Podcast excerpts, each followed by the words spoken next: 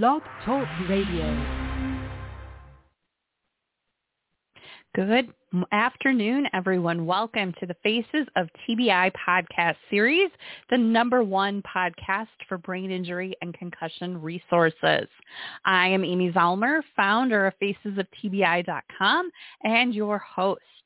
Today, I will be talking with survivor Christine Altom about the brain, body, and emotional components of TBI. If you're enjoying this podcast series, be sure to check out my Patreon page to help support my advocacy work while receiving exclusive content for Patreon members only. Patreon.com slash Amy Zellmer. This episode is brought to you by Integrated Brain Centers located in Denver, Colorado. Doctors Shane Steadman and Perry Maynard are experts in functional neurology and treat complex concussion cases from around the country. With over 20 years of combined experience, they are leaders in helping patients who are suffering from post-concussion symptoms, including dizziness, vertigo, headaches, and more. For your free consultation, you can find them online at integratedbraincenters.com. Hello, I am Amy Zellmer, and you're listening to Faces of TBI, a podcast series for survivors by survivors, raising awareness about traumatic brain injury, one podcast at a time. Those of you who don't know who I am, I am a TBI survivor from a fall on the ice in February of 2014. I am a frequent contributor to the Huffington Post, Thrive Global, and the Good Men Project, and I am author of Life with a Traumatic Brain Injury, Finding the Road Back to Normal, available on Amazon. Additionally, I'm editor-in-chief of the Brain Health Magazine, and you can get your free digital subscription at thebrainhealthmagazine.com. You can learn more about me and the podcast at facesoftbi.com, and you can follow me on Twitter and Instagram at Amy Zellmer. I also invite you to join my private Facebook group, Amy's TBI Tribe, to connect with other survivors, caregivers, and loved ones. Today my guest is Christine Altom, and she is a TBI survivor, stay-at-home mom, author of the blog Beacon of Hope, a resource for holistic healing from traumatic brain injury. And she's an avid cyclist with a background in exercise physiology. In 2012, a distracted driver hit her while she was riding her bike. She sustained numerous injuries, including a concussion. The concussion quickly became trigeminal neuralgia and post-concussion and the symptoms forced her to abandon her PhD program. After almost a year and a half of mismanagement, two surgeries on her head, and countless different injections and medications, she was fortunate enough to find treatments that led to her recovery. Since then, she sustained three more TBIs, one of which was accompanied by two intracranial hemorrhages.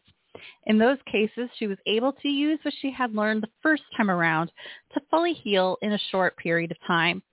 She believes she is now healthier than ever and hopes to share what she's learned with as many people as possible. So welcome to the podcast, Christine. I'm so happy to have you here today. Yes, thank you very much for having me.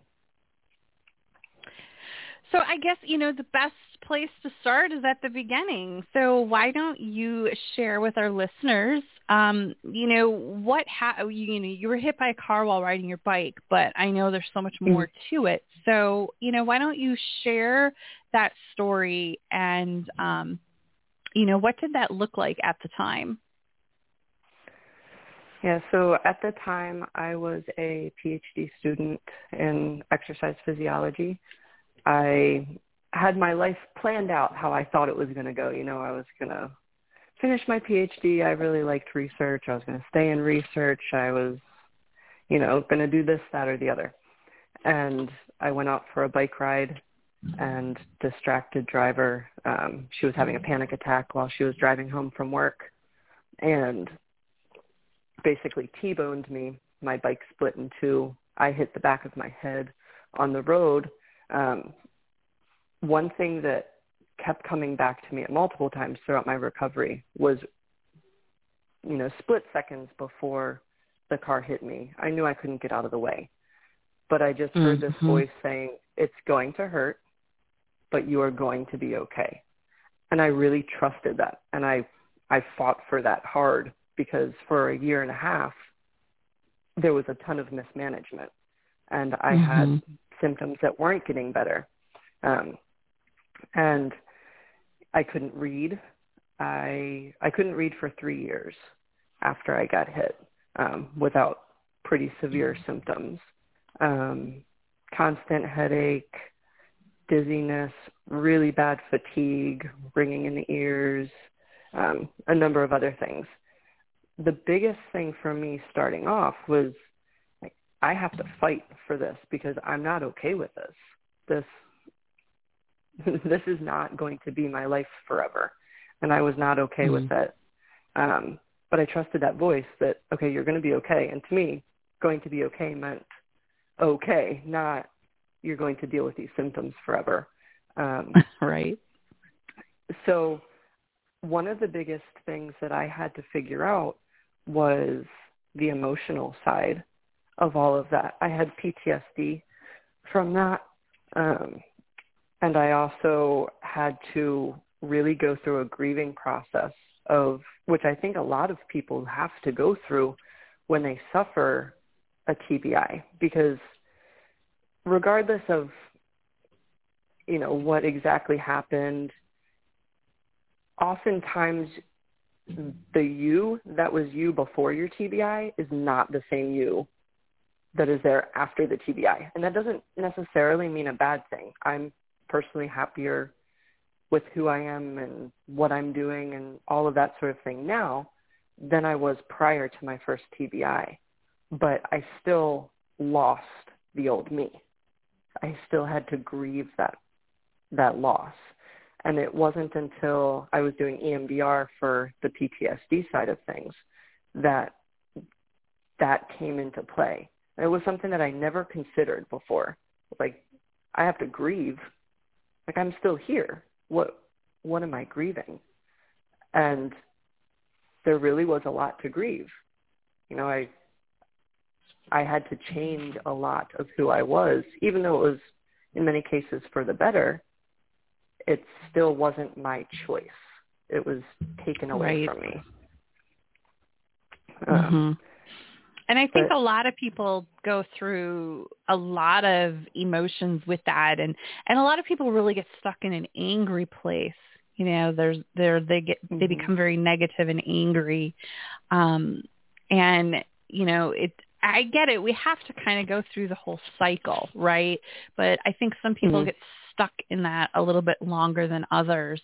And you know, I know for me, I was I was angry for probably a year and then it was like, "Oh, okay. Well, this has happened. I now have to figure out how to move forward with this." And mm-hmm. once you kind of come to that acceptance, um I think that's when your recovery takes a whole new um, journey because you have to come to some sort of acceptance before you can begin to move forward. And, you know, moving forward is part of the recovery. And so if you're stuck mm-hmm. in that place, it's really hard to move forward in your recovery. Would would you agree? Oh, I absolutely agree, and I know there's a big and there's been a few books written on it um, to the the brain body connection, and mm-hmm. one of the books is called The Body Keeps the Score by Bessel van der Kolk. Um, but it talks about how the emotional side of things gets locked in your body. And if you're not able to deal with those things, they basically block your body from being able to heal and mm-hmm. recover the way they would. Yeah. And I think there's a lot to getting to the point where you are reaching that acceptance point, but also forgiveness. And that can be forgiving yourself. It can be forgiving. I mean, it took, I kind of went through waves in the forgiveness of forgiving the woman that, um, that hit me and then yeah. kind of having a relapse of that a little bit and then going back. Um, but ultimately, I mean, if you think of it just from a selfish perspective, from the forgiveness side, forgiveness isn't necessarily just for the person that you're forgiving.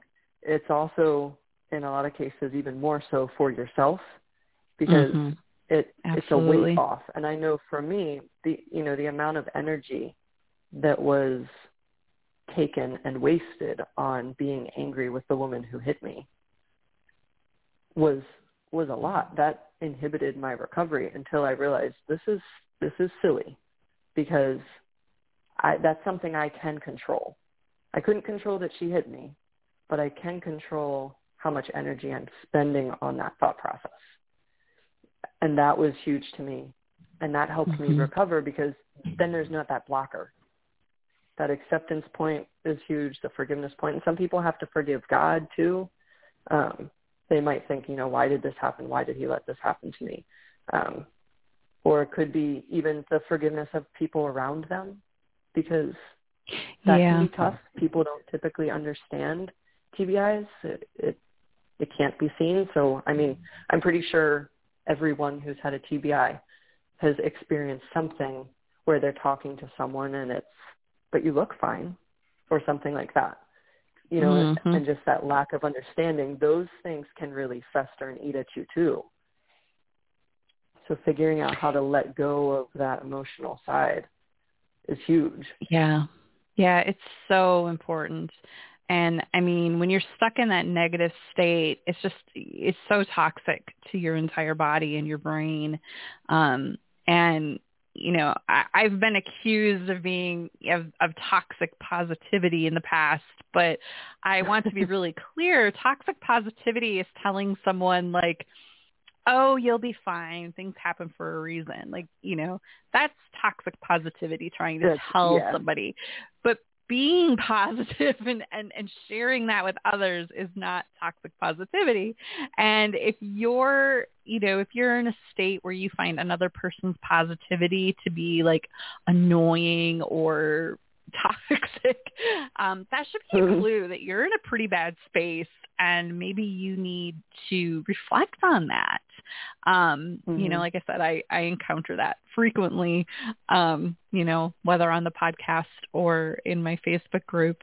Um, and it's really hard. I feel so bad for people who can't see past the negativity and, you know, that whole forgiveness component because there are a lot of people who are so pissed at the person that, that mm-hmm. did this to them. Um, some cl- some cases, it's a spouse, right? That they were in a car accident, yep. the spouse was driving, or you know, a friend. Like you know, accidents happen. They they happen, mm-hmm. and uh, you know, me, I slipped and fell. There was nobody else involved. Um, mean, you could argue that the building was negligent, that that I should not have fallen in the first place, but I never really was like pissed at at that. Um okay. and I was I never really was mad at myself or anything. I mean, I, it was just simply an accident. I was just pissed at the fact that I wasn't getting better and doctors, you know, weren't weren't yeah. helping me. Um and you know that's what's led to my passion of wanting to help other people find resources sooner. And you know so in your case um were you conscious after you got hit or were you completely unconscious? You were I conscious, conscious. Mm-hmm. you know i i just have to say i can't you you said that the driver was having a panic attack before she hit you. I can't even uh-huh. imagine what that did to her panic attack.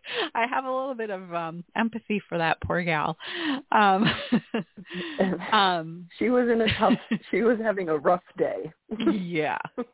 Yeah. it went from bad to worse pretty quickly. Um, mm. So you were conscious, and um, you know, tell us a little bit about what your experience was right afterwards. You know, were you taken to the hospital? What What were you told? What was um, your like acute follow up? What was that like? Um, it, it was honestly really poor. Um, shocked. I thought you might be shocked. I'm sure you hear this all the time.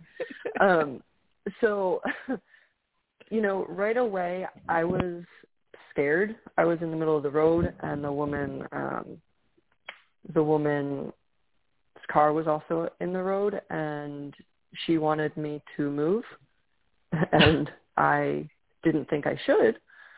Right. but I honestly thought she was going to run me over if I didn't. So I thought, well, what what's the better option here? I guess I'm going to move. But I had to hold my head up um, my neck was really floppy and my I, I felt like I couldn't support the weight of my head. So I had to hold one hand on the back of my head.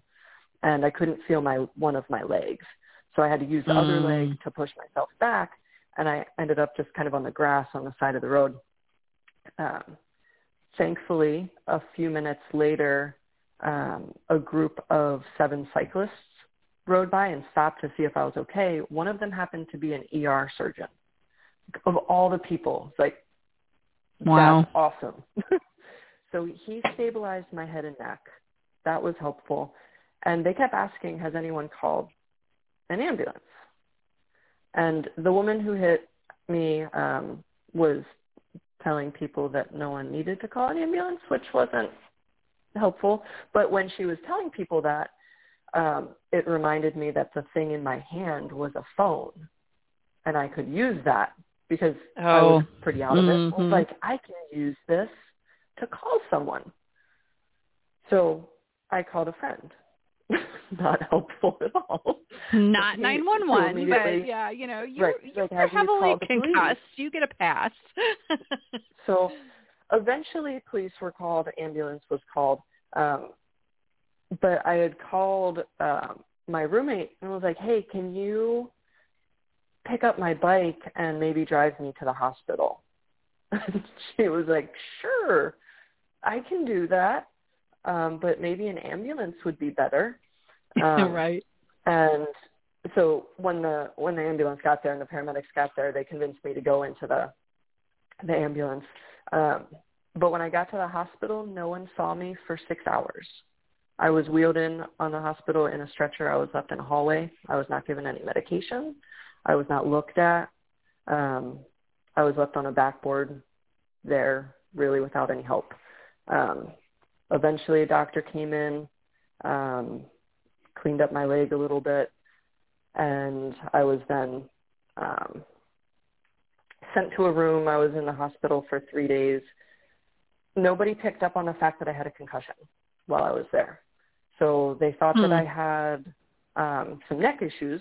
Um, so they were concerned about potential fractures in C3 and C4 vertebrae. Ended up deciding, no, those are fine. Um, and I had some other injuries to my shoulder and my, my hip and my leg. Um, there was a big bump on the back of my head. No one picked up on it. Um, and when they sat me up to uh, have me try crutches, I immediately threw up, which should have been a sign of a concussion, but they yeah. thought, oh, it's just the medicine that we gave her. So I was sent home. By home, I mean my parents' home because I couldn't really handle things at that point. So I stayed with my parents for a few months. Um, it was two months after that that I was diagnosed with a concussion because it was like something's just off here. And I just kept being told, oh, you need time. Everything will be fine you know, it's just the medicine you're on. It was like, this is weird. I mean, yes, the medicine's doing something, but this is different. So it was two months after that that I was actually diagnosed with a concussion. And from there it was, you know, that route of, you know, symptom management and pain medication or injections or surgeries to take nerves out. And they found out that I had a couple vertebrae in my neck that um, kind of they moved when I turned my head. Um, so they were fine on a regular X-ray or anything like that, but they would. Oh, sure. Um, mm-hmm. So they were unstable. It was a couple. Yeah. So, and that, that's honestly something that I've learned too. And after my, you know, second, third, and fourth concussions, is oftentimes if there's something that's lingering um, symptom-wise, it's it's not necessarily just the brain. Sometimes there's something caught in the brain, but mm-hmm. there's often there's so often something else. And for me, it's been either cervical vertebrae, um, like some C1 and C2 especially, because otherwise you don't get the the fluid flow from your head to the yeah. rest of the body, and it just catches everything. You know, so it's either been that or fractured facial bones, or just you know bones that are just out of place that are mm-hmm. in the facial bones. So And you know, I think people don't realize, I mean, I think at some level we understand it, but we don't think about it that your spine is an extension of your brain. Everything travels through your spinal cord to tell your body whatever it needs to tell it. Um, and so if you have any cervical or, you know, upper neck um, issues, you're, you know, it's, it's only going to compound what's going on in your brain as well. So that's mm-hmm. a really important point. Yeah. And that's where I've gotten so much help. I mean, I have kind of, you know, my regular way of which is sad on some level, but regular way of dealing with concussion now. If I get one, and it includes craniosacral therapy for me because that helps mm-hmm. get that fluid flowing and everything through the, you know, gets the the cervical vertebrae back in in a good in a good spot and the fluid flowing through my head and to the rest of my body. Um, but I actually had to. Um, I got what's called an atlas orthogonal adjustment. So I had mm-hmm. an adjustment done on my C1 vertebrae because stuff was still stuck. And my cranial sacral therapist was like, no, your C1 vertebrae is not holding its spot. And, you know, I know someone who does this adjustment and I mean, it felt like if you just got a little, if someone flicked you really lightly on the back of the, the neck, that's all I felt during this adjustment. They take all these images and they figure out where your C1 vertebrae is and where it needs to go. And they position your body on this table in a way that all they do is this, basically this little kind of needle thing comes down and goes doop, kind of just taps it right at that spot. And it's really gentle, but it's just enough pressure in that position to knock it right back in line. And that's what did it for me. That was the final piece of the puzzle for me mm-hmm. because that cervical vertebrae was an issue and everything else was helping it, but it wasn't staying. And once I did that, it was like, wow, this is this is great. I can think again. I can I'm not having those like little relapses or those those harder days anymore because everything's in place. Mhm. Yeah, those upper cervical chiropractors um they don't get enough credit for what they do and how gentle they are. Um, and mm-hmm. I know so many people that have had just incredible results um, from having that C1, C2 adjusted. Um, mm-hmm. So, you know, isn't that just mind blowing though that you were hit by a car on a bicycle and mm-hmm. the hospital had no mention of concussion. And I hear this yeah all the time. I mean, it doesn't surprise me in the least. Um, mm. You know, mm. whether it's through the ER or through the hospital, so many people, it's it's bicycle car accidents. You know, it's just it's overlooked, and these people are sent home and they're still struggling, and they don't know why, and mm-hmm. it's it's so so sad. And and sometimes they'll even be told that they're cleared of concussion and it just makes me like want to scream because concussion symptoms can take days or weeks to really fully evolve or be understood by the person. Mm-hmm. Um you know, like you said, you just felt off, but you didn't really know what was going on.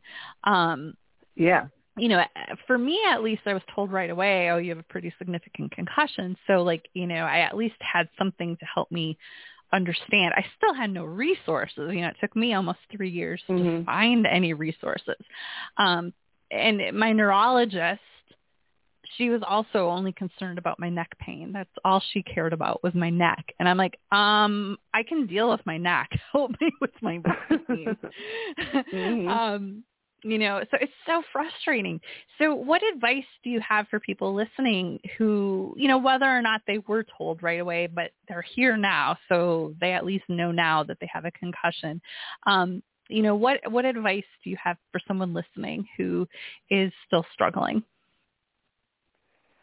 Uh, i think one of the biggest things to me is there is always hope but you have to often look in a non-traditional path.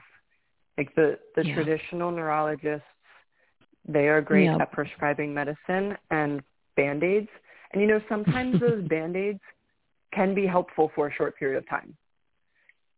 only if they're for a short period of time because sometimes the pain is just so bad and the issue is so bad that you're like, you know what, I need something right now until I can figure out what's actually going to treat the cause. And granted, I, I still think there might be better ways of going about it than lots of medications. I think they have yeah. another of uh, you know they come with lots of side effects and they they cloud what's actually going on. But but I can see how that could be helpful in in short periods of time. But but really, my advice would be to really think there's a brain component, there's a body component, and there's an emotional component of the TBI. And how can I help those things? And if it's the case that someone's sitting here thinking, you know, I've never really addressed the emotional side or I've never really thought about that, that might be the sticking point. You know, same thing with the body part. You know, I've been having these issues for such a long time, but my doctors are just focusing on the brain. Maybe look a little differently. Maybe look at the, you know, at the neck or the facial bones or something else. Um, but really never give up hope with it. There are so many avenues, even just in terms of looking at the hormonal imbalances and dietary supplements. I mean, you figure you hit your head, your brain needs stuff to recover. And so different supplements, for me, something that's been really helpful is um, low level laser or mm-hmm. something that's electrical. Um, I just tried an Equiscope for my last concussion, which basically looks at it's a small electrical current that look it looks for abnormalities in the electrical system and basically allows your body to go back to homeostasis. It's like that was super helpful for me. Um, but it's I think the biggest thing is, you know, not to look tunnel visioned at this. Yes, you have a brain injury. And yes, the brain aspect of it is super important. And, you know, you could jump in a hyperbaric chamber or you could take supplements or you could do something with gut brain, co- you know, connection to, to help. But if the symptoms are still lingering, don't forget the emotional side and don't forget the rest yeah. of the body because it's all connected. Mhm. Yeah, I love that. And you know, I've been doing a lot of on, online yoga classes um and just incorporating the the body and the breath and moving the body with your breath and then you know with mm-hmm. meditation mm-hmm. and just taking the time to sit with yourself because so many of us just want to go go go and you know we want the quick answer and the reality is sometimes you have to slow down to get the answer right? Um yeah. and which and is hard. I mean it especially is. when you're dealing with a lot of issues you're like i don't want yeah. this. Yep yeah.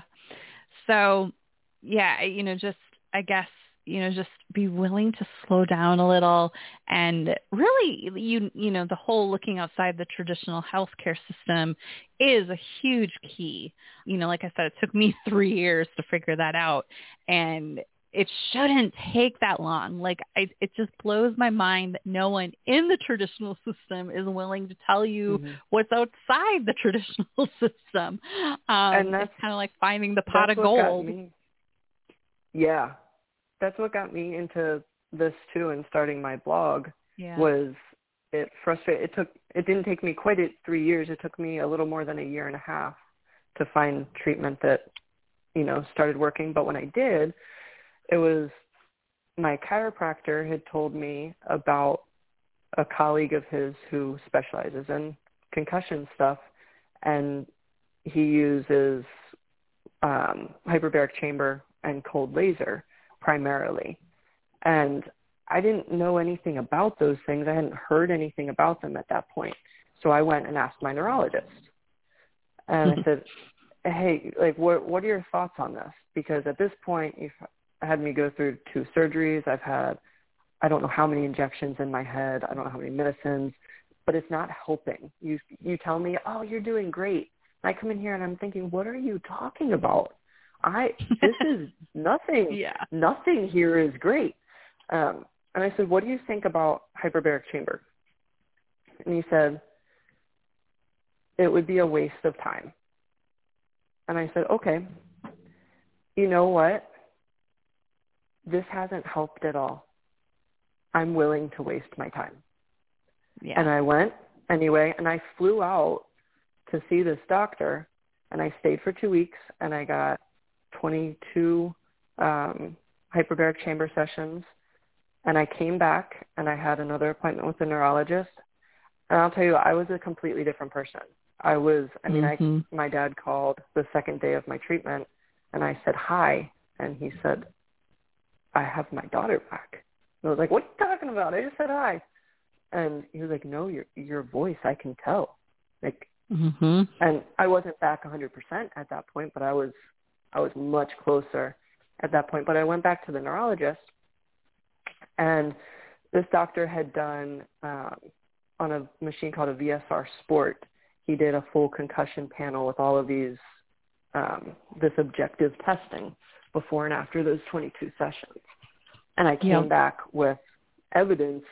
I had a concussion bef- when I started, and I did not have a concussion. I still had some some symptoms that we had to work out, but my the brain itself was okay at that point, and I was I was in a much better place. And I came back with those results, and I showed the the PA who was seeing me that day, and he didn't know what to say. And I was like, look, I'm going to be really honest with you. I know you guys are trying really hard, but if you guys are telling people that it's a waste of time to do this stuff, I don't feel like that's that goes with the whole first to do no harm thing. Yeah. I I think Yep. that you need to to say something. I agree. And I got I got a note 2 weeks later that that PA resigned from his spot and went back to orthopedics. And I I have thought multiple times like I, I wonder if what I told him made a difference because he his response after I told him that was how can I find this doctor? How what can I learn from him? And it was like, whoa, okay. Which, you know, kudos to him for having that response, but it's shocking to me that, you know, this stuff is out there. But yeah. not only are they not necessarily willing to tell you and and in many cases they don't know they're not familiar with it they don't have the time to right. look into it which is Mhm. kind of sad in itself because people are experiencing so many good things with that um but it's sad that in many cases they're saying no it's a waste of time on these things that don't even have in- side effects it's like there's no harm in trying it. What's the worst that's going to happen? It doesn't work, and then you're in the same spot, which really isn't any worse. At least you tried. Mhm. But that to I know- sad. I know so many um, people who have talked to their neurologist about trying functional neurology, and they are basically deterred. They're told, "No, that's that's junk science." Um, and Mhm. you know, if they knew anything about it, they'd know that functional neurology has existed for a very long time. Um, it, it Mhm. existed before we had MRI and CT technology. Um, you know, and so it's just very unfortunate that doctors like you said, I, they do harm by trying to tell patients not to seek out other options. Like, why would you? Like, why would you not want your patient to go try something? Um, Mhm. yeah, it's it's really frustrating. Um, but Christine, thank you so much for being here today. This has been a wonderful conversation. And if people are interested in reading your blog, I do have the link in the show notes. It's beaconofhopetbi.com, and they can click right through in the show notes on that link if they're interested. Um, but thank you so much for being here today and sharing your story with our listeners. Thank you so much for having me, and thank you for continuing to do all of the great work you're doing and getting the word out there and helping so many people with, with all of their TBI needs. Mm, thank you. I appreciate that. And thank you everyone for listening. I hope you enjoyed today's episode. And just a reminder, you can find all previous podcast episodes on most streaming platforms such as iTunes or directly at facesoftbi.com. And you can also follow me on Twitter and Instagram at Amy Zellmer. And please join me in Amy's TBI Tribe on Facebook. And just another big thank you to our sponsor, Integrated Brain Centers. Get your free consultation online at integratedbraincenters.com. Thank you all for listening and thank you for being a part of my journey. Have a great day, everyone, and I'll see you in the next episode.